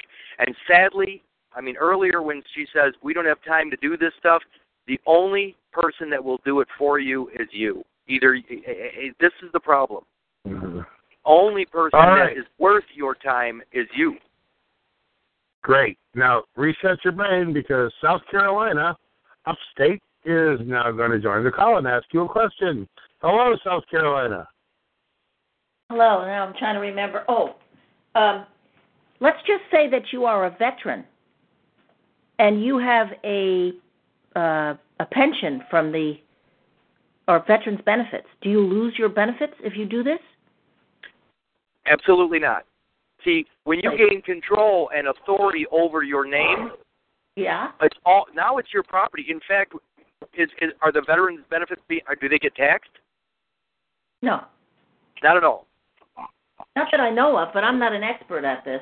Okay, what I'm saying though is that once your name is in your possession, may probably for the first time in your life, then then everything is actually yours. I it's hard for people to understand, but your name is being administrated over by the federal government. Right now, that name is held in a in a in a in a trust, and they are administrating your property in a public trust, a charitable public trust. People don't realize it, but the word care, C A R E, is the root to charity. So when they have us saying, going, you know, talking to your buddies, your friends, your girlfriends, whatever, hey, take care. Yeah, you too. Why don't you just change the word out from take care to take charity? Because that's what it means. So they have us using the words they need us to say. So we keep reinforcing their policy, their ideas, their their magical system, their magic their magic kingdom, so to speak. Reality and fiction are not they, they, they don't it's oil and water. They don't fit well together. You can't have one foot in the grave and and and call it life. Okay. Now the or what? Any other government programs? Medicare, um, state programs, Social Security. What about all that stuff? If if you have the authority over your name, nothing changes. That's what I guess maybe that's the hardest part. Oh, is that people part. don't it, it doesn't nothing changes. It's actually yours now. Okay. Uh, up in, up until that point, You didn't have to pay taxes anymore. Okay. You said that, right? I no, I didn't. I said when you find your way out of the District of Columbia, you're no you're no longer taxes are no longer required because your property is private now. In the District of Columbia, that's the public, and that's a, co- a commune, a community. It's it's a communist society, and and you you absolutely owe taxes in the District of Columbia. You do not owe taxes on your private property. What I said is when you find your way home to privacy, to private property, taxes are no longer a part of your life. Everybody that's in DC owes taxes. All right. I'm not talking about Washington D.C. I'm talking about I'm living in South Carolina. Do I No, owe no, federal no. taxes? The word state was Mhm. redefined in 1864 to mean the District of Columbia. When they talk about the state, they're talking about DC. South Carolina, the state of South Carolina, is a political subdivision of the District of Columbia. It is not where you think it is. Okay. Oh, I'm just telling you that the persons that are everything that is attributable to this all goes back to the D, to DC, the District of Columbia. It's its own private government. It's it, they call it the public, but that's the public welfare state. Nobody owns property in the District of Columbia. Nobody owns property in the welfare state. In fact, in 1935, a, a Senate commission or a Senate report came out that said all property rests in the state. So there is, if you're in the District of Columbia, if you found your way through some fictitious character born almost the same day as you, that character resides in the District of Columbia and is subject 100% to all the rules and regulations of D.C. It has its own constitution for crying out loud. But Okay. again, I know this to be true. I don't expect anybody to believe me. It's not. It, I don't care. I'm not offended if they don't because I know where I'm at now and I'm safe, and so is my wife. Okay. So, but there, but at the same time, Kurt, uh, what you're also saying is that just because you decided to realize that uh, you're not the party that you thought you used to be, but that's just a party that you have a relationship with. You know, your fictional person. During the time that you, as a man or a woman, invested yourself and put value into that character, Right. you still have a right to claim the value that you put into it. By separating yourself as a man versus the fiction, by bifurcating or splitting the joinder, if you will, between yourself and that party, that fictional entity. It does not discount the fact that you actually are the only existing being that put any value into that character. And that whatever value you did pay into Social Security or retirement or uh, military uh, benefits or anything else, they're still owed to you. It's yours. You know, the fiction doesn't show up at work. The fiction doesn't attend school. The fiction doesn't do anything. It doesn't have any physical substance or existence. You're just right. using something that that was created. Remember, the your creator was a combination of mother and father. Your biological creation is mother and father, but somebody else created another character that they own the rights to. It's intellectual property of somebody else. And if you're know, using their intellect, if they're if you're using their intellectual intellectual property, if you're using their property, they're entitled. It's called Correct. usufruct. And the usufruct. And the reason that I use usufruct, and I understand this because in 1985, I created my own fiction. And I used that fiction as a way of doing business with other fictions.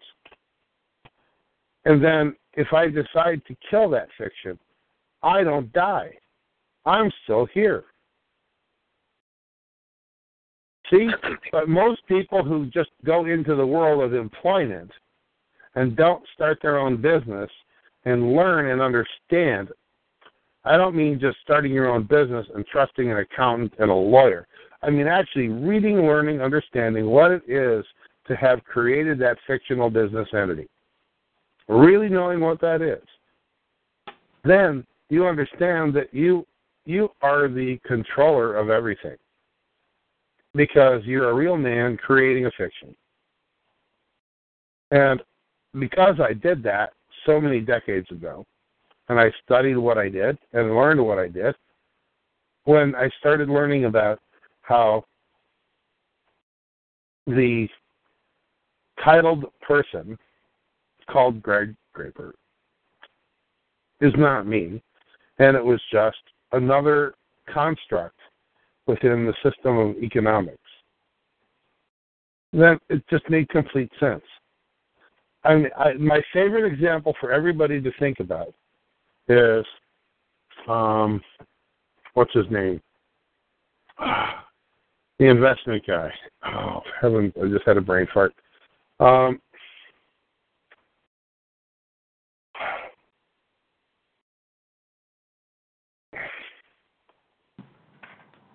what is what is the uh, most famous guy for stocks and bonds and everything? Get your own account. What's his name? Oh heavens! All right, not going to happen. Um, so anyway, um, you can create your own fictions. You can have three things named Kurt Kallenbach. You can have Kurt Kallenbach the Trust. You can have Kurt Kallenbach the Man. You can have Kurt Kallenbach the LLC. You can have Kurt Kallenbach the Corporation. You can have Kurt. You can create like five or six separate fictions, all named Kurt Kallenbach, and they're all legally separate entities. Right? Charles Schwab. That's what I'm thinking of. if I write a check to Charles Schwab and he takes and cashes it into his personal account, can I sue him for having it not going into my investment account? No, because Charles Schwab is Charles Schwab. Or uh, what about his his Social Security account or anything else? You know, they're all separate entities, all named Charles Schwab. But everybody thinks Charles Schwab is the business. But it's not. There's three or four Charles Schwabs. And they're all doing business as Charles Schwab. So how do you know which one you're dealing with? You don't. Yes, there is a way. You have to know what the EIN number is, or the FEIN number, which is the federal number for a specific business so they can tax them. I agree, but they don't send that to you in a in a letter or a bill. It's never on there. They don't. You have to you have to search it out. You can call them up and make believe like you're going to bill and you need to know that number, and they'll give it. Or you can actually call the IRS and ask for it. Well, I'm just saying is that it's just as easy for you to create an armful of fictions that nobody can figure out as any big corporation. And that's what I learned in creating my own business. Is I could create so much damn distraction that nobody could ever figure out where the hell I am or who I am or whatever. And I found it very interesting and entertaining, but I never did it. I always wanted people to be able to find me in the capacity that I was dealing with them. Because, you know, my parents raised, you know, a God fearing, guilt ridden man, you know, that really wanted to do the right thing. Too bad I wasn't raised by bankers. I could have been a billionaire by now. So the rest of us.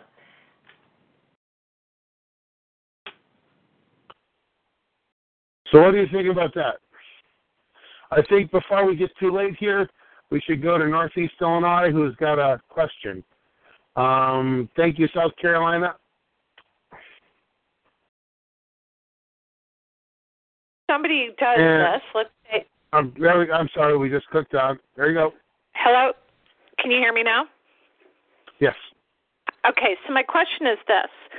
Um, say somebody actually, you know, does this revocation or whatever, and say the case whatever, but it still doesn't answer the question that, you know, as Kurt's calling the corporation of DC or whatever.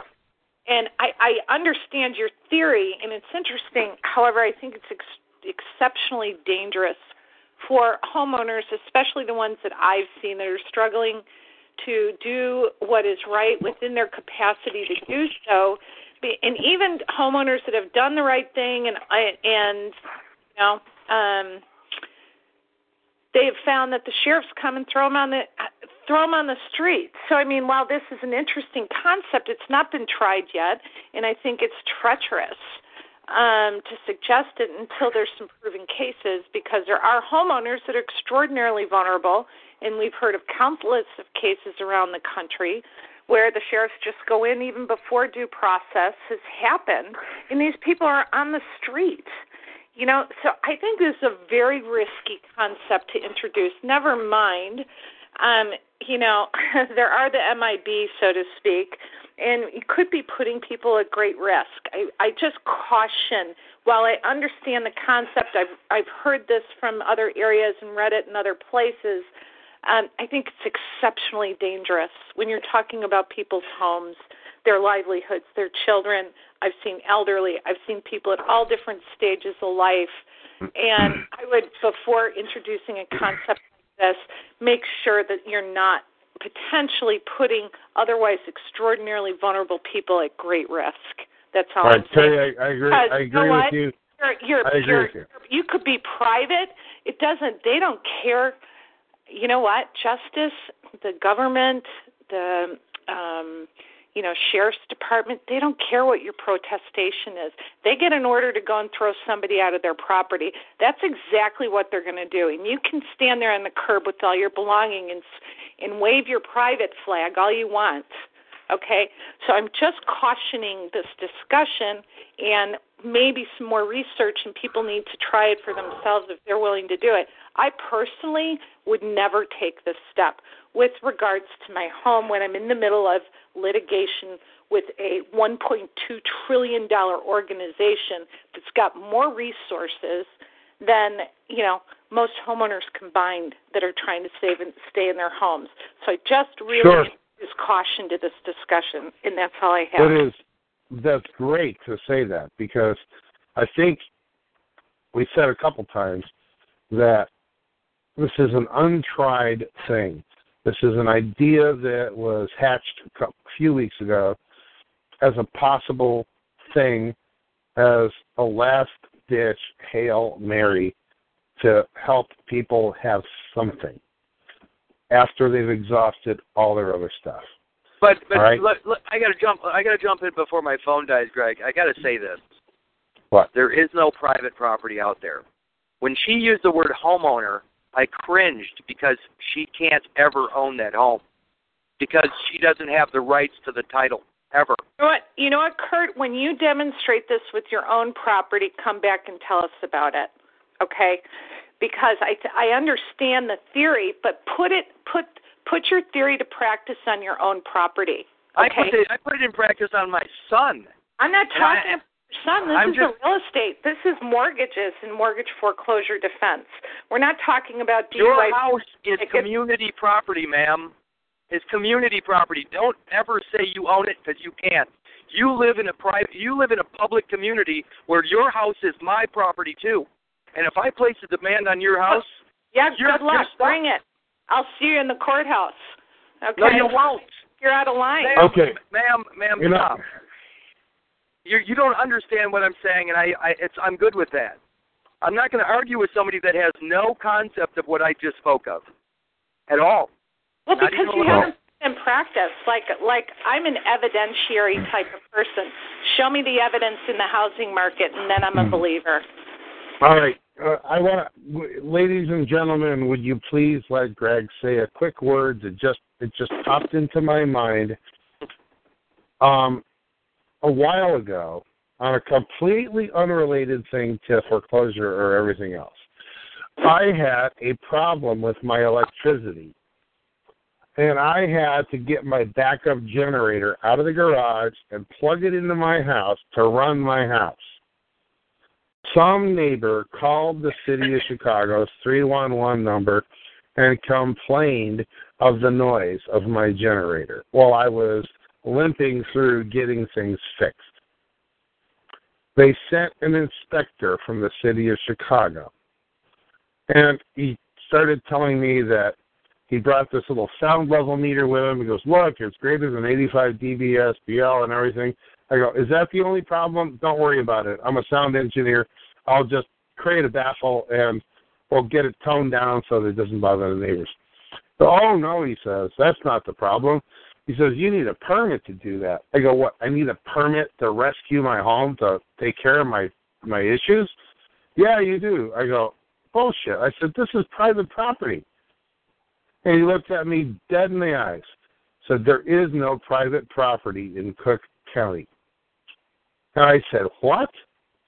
He said, there is no private property in Cook County. And I said, I beg to differ. I said, you know, maybe we're above your pay grade. He goes, I'll see you in court. And left. And that is, it, it turned into two years of ridiculous court nonsense where they had assessed penalties against me of $485,000 at a $1,000 a day that I had to eventually trump, kill, and make them all go away, which I won. But the point is, is that a city inspector knew that there was no private property in Cook County. And I had to do some magical mystery tour stuff in order to make it go away.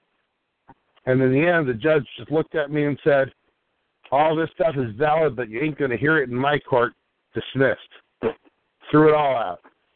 Because if I'd have won, I would have had a half a million dollar lien against the city of Chicago they would have had to pay. All right? There is no private property in Cook County, just like Kurt is saying. Because it's all in the public domain. You have to know what you're doing, you have to know who you are, and you have to stand in the right forum, and you can't waver, and you can't be double minded.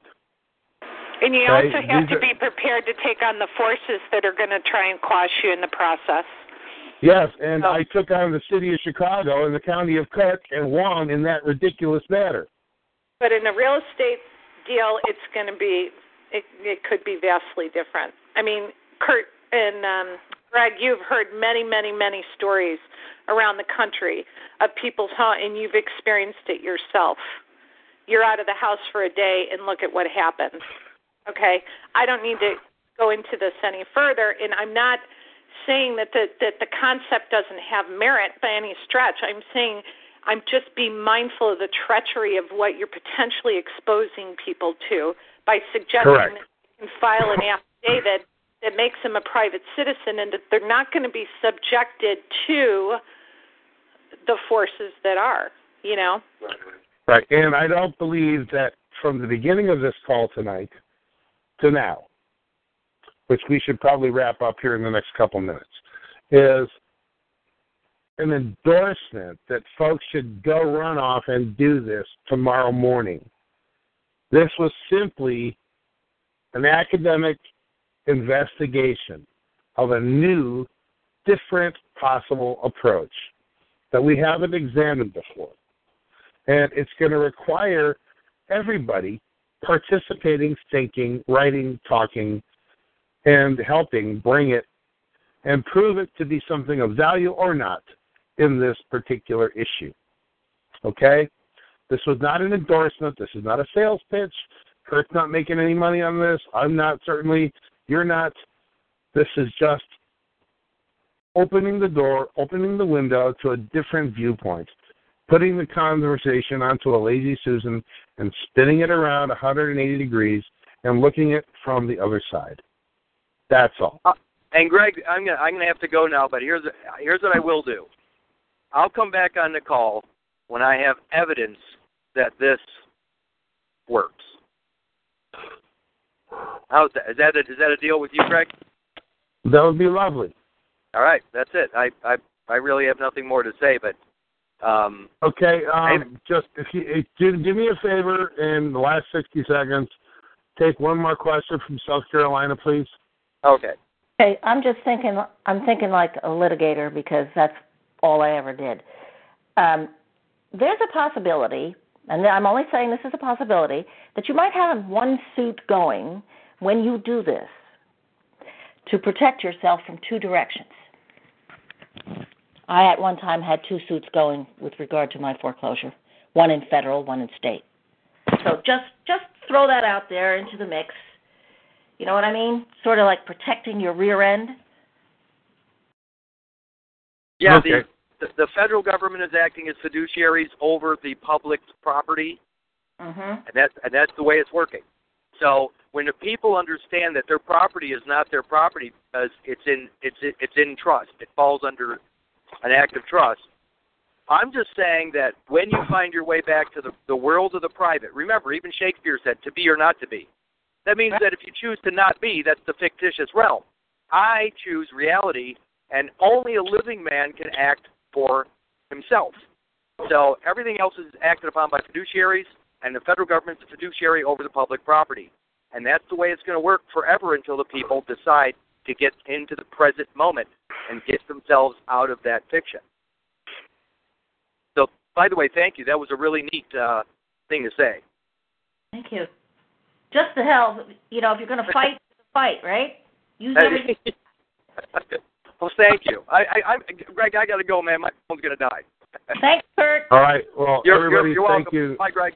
Uh, Kurt, thank you. We'll, uh, we'll talk to you later. And uh, do, do you have uh, that email, that uh, website one more time before you go? Say it again. What is that website Cindy did for you? Oh, oh yeah. Um, trustandcontract.wordpress.com. And and realistically, for people that are on this call, it's going to be tough to swallow because everybody's here for a mortgage call. But I'm telling you that when you understand, mortgages do not exist in in reality. They don't exist for living men or women. So uh, Ex- that's that's right a on the fact. top. That's a fact. So I got to go. Thank you. Uh, we'll talk later, Greg. All right. Thanks, Kurt. You're welcome. Bye. Okay. Everybody else, any other questions or thoughts that they would like to throw in here before we turn this off?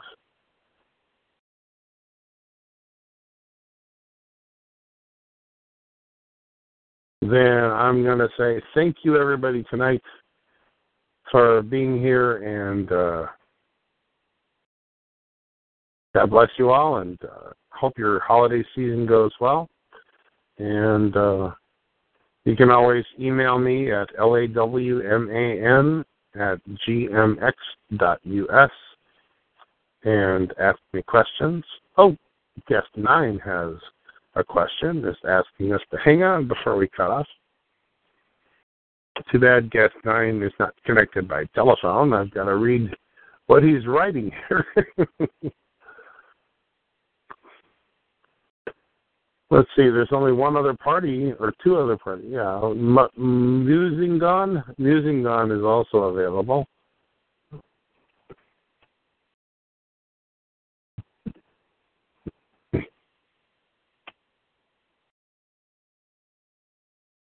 Can you hear me? I hear you, Musingon. Awesome. I didn't know how to get unmuted. Um, I have evidence.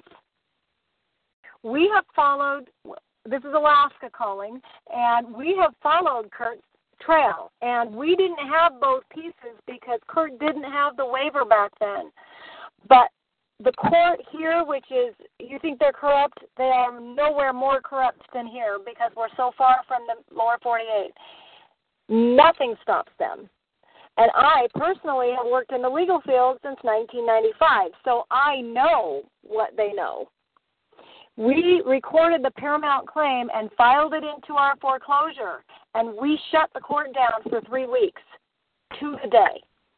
Not only did we shut them down, the docket stated they were taking it under advisement.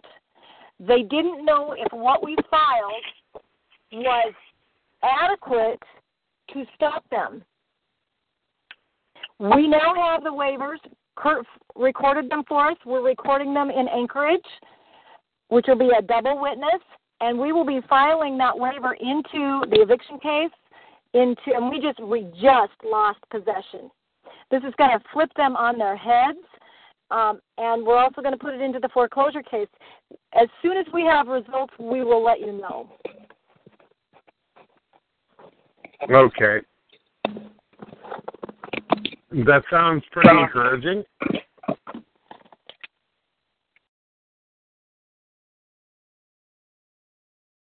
Are you still there? I am. I am. I'm just in awe of being able to shut a court down for three weeks. I I don't know anyone. I I know a lot of attorneys.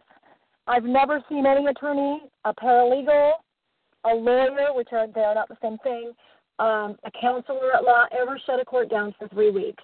They literally had to go all the way back to down the rabbit hole to see if what we filed that was recorded on the record could stop them. They had to look to see how much of the puzzle did we have. So there is evidence.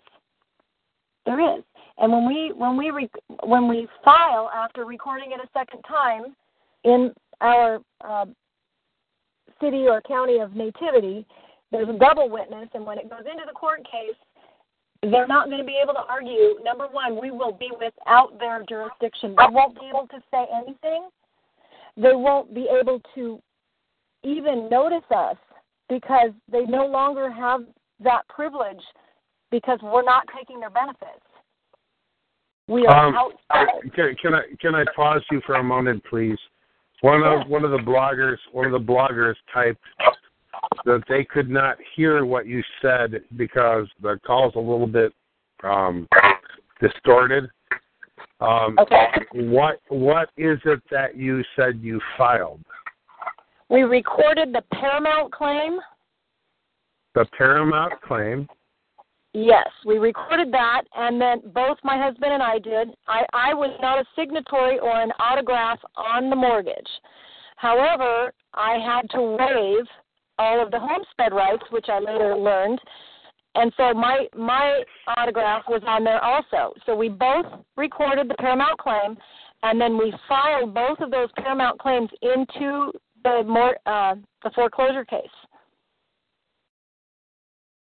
and it shut it down for three weeks.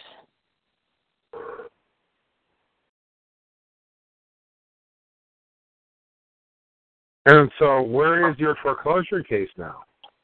Well, because we have some corrupt courts and we didn't have the other half, which is the waiver, we weren't able to finish that. We now have it. So we'll finish it now, and we'll know. We will know what it will do with the foreclosure. That's already they've already taken possession. So we'll know. We'll either get damages, or they'll have to turn the house back to us. They won't have a choice. Are you are you still in your house? We are not. They took possession about four weeks ago. But there's no one living in it either.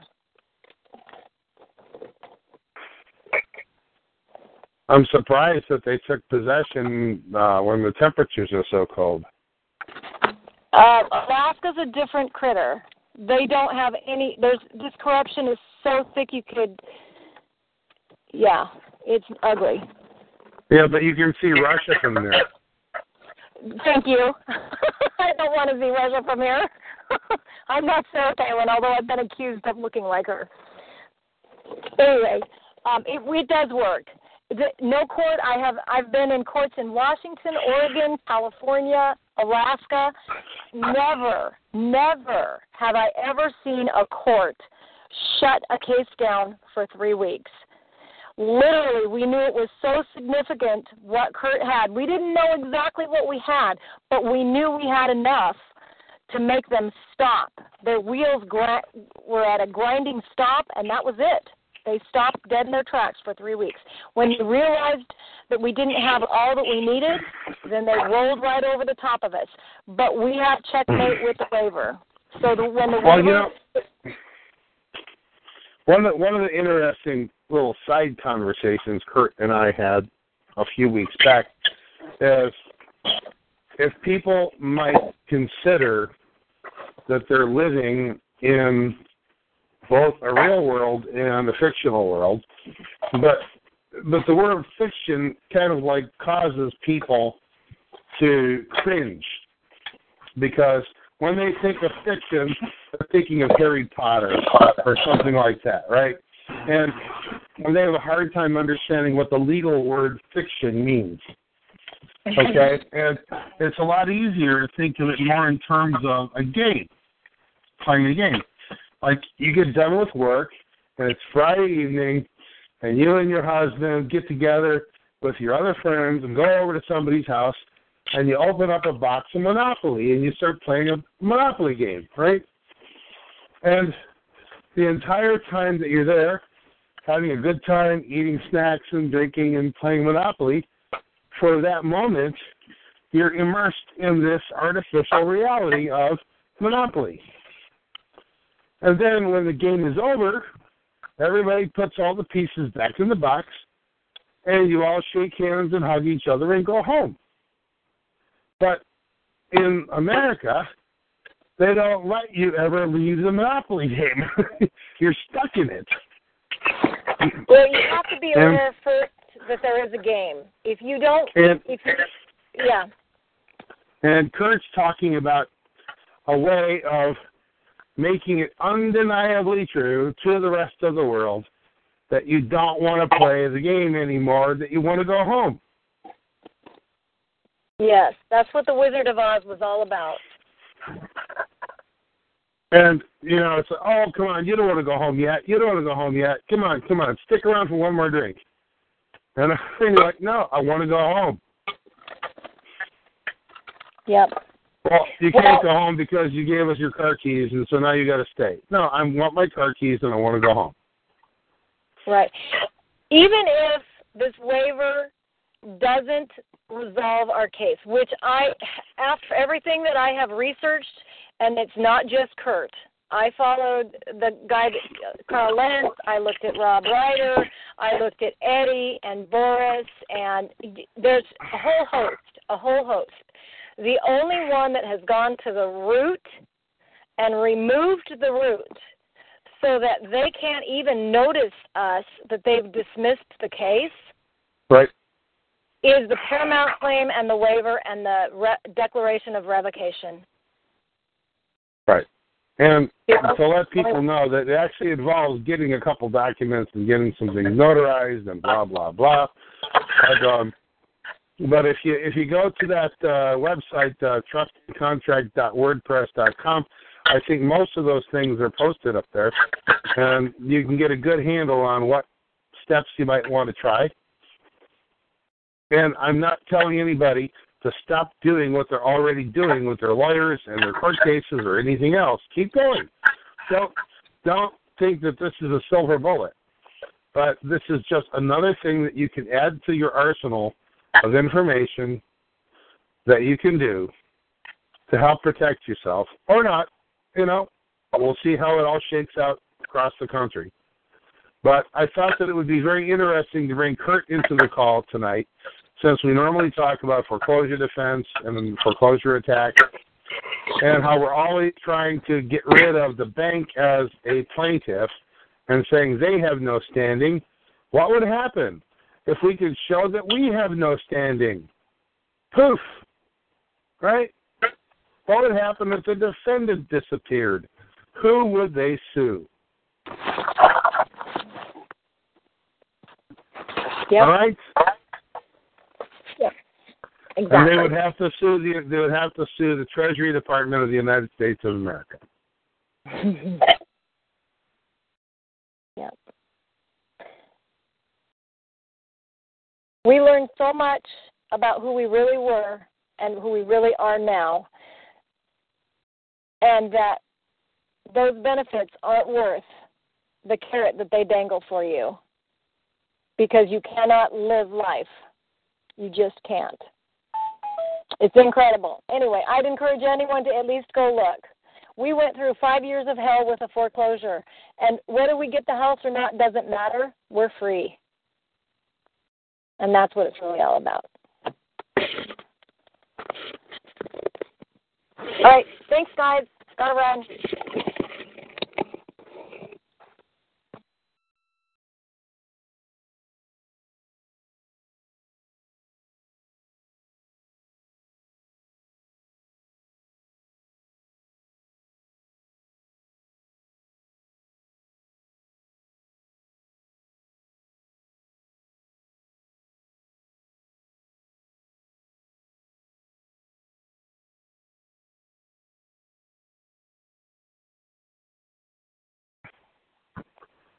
Hi everybody. Um, yeah, she hung up. Um, I got cut off and I just had to call back in.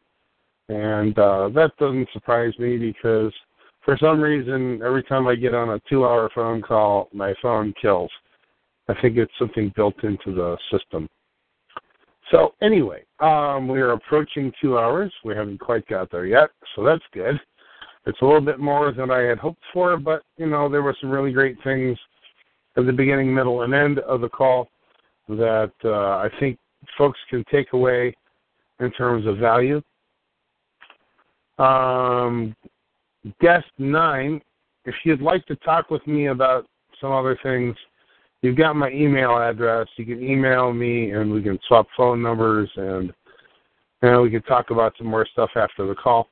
But I'd like to uh, put a fork in this baby and call it a night.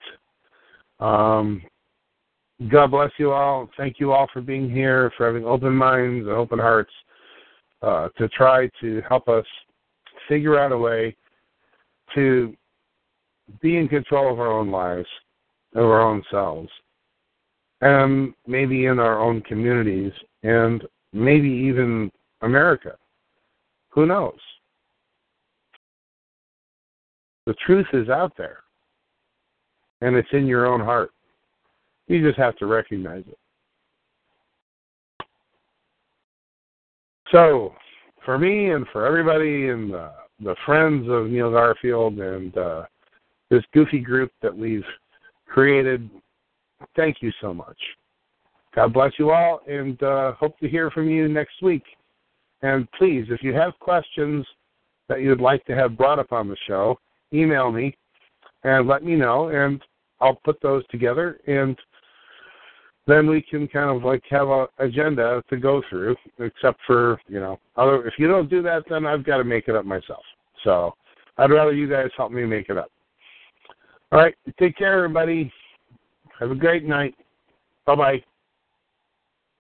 Hey guys, it is Ryan. I'm not sure if you know this about me, but I'm a bit of a fun fanatic when I can. I like to work, but I like fun too. It's a thing. And now the truth is out there. I can tell you about my favorite place to have fun. Chumba Casino. They have hundreds of social casino style games to choose from with new games released each week. You can play for free anytime, anywhere. And each day brings a new chance to collect daily bonuses. So join me in the fun. Sign up now at ChumbaCasino.com. No purchase necessary. Group. Void were prohibited by law. See terms and conditions. 18 plus.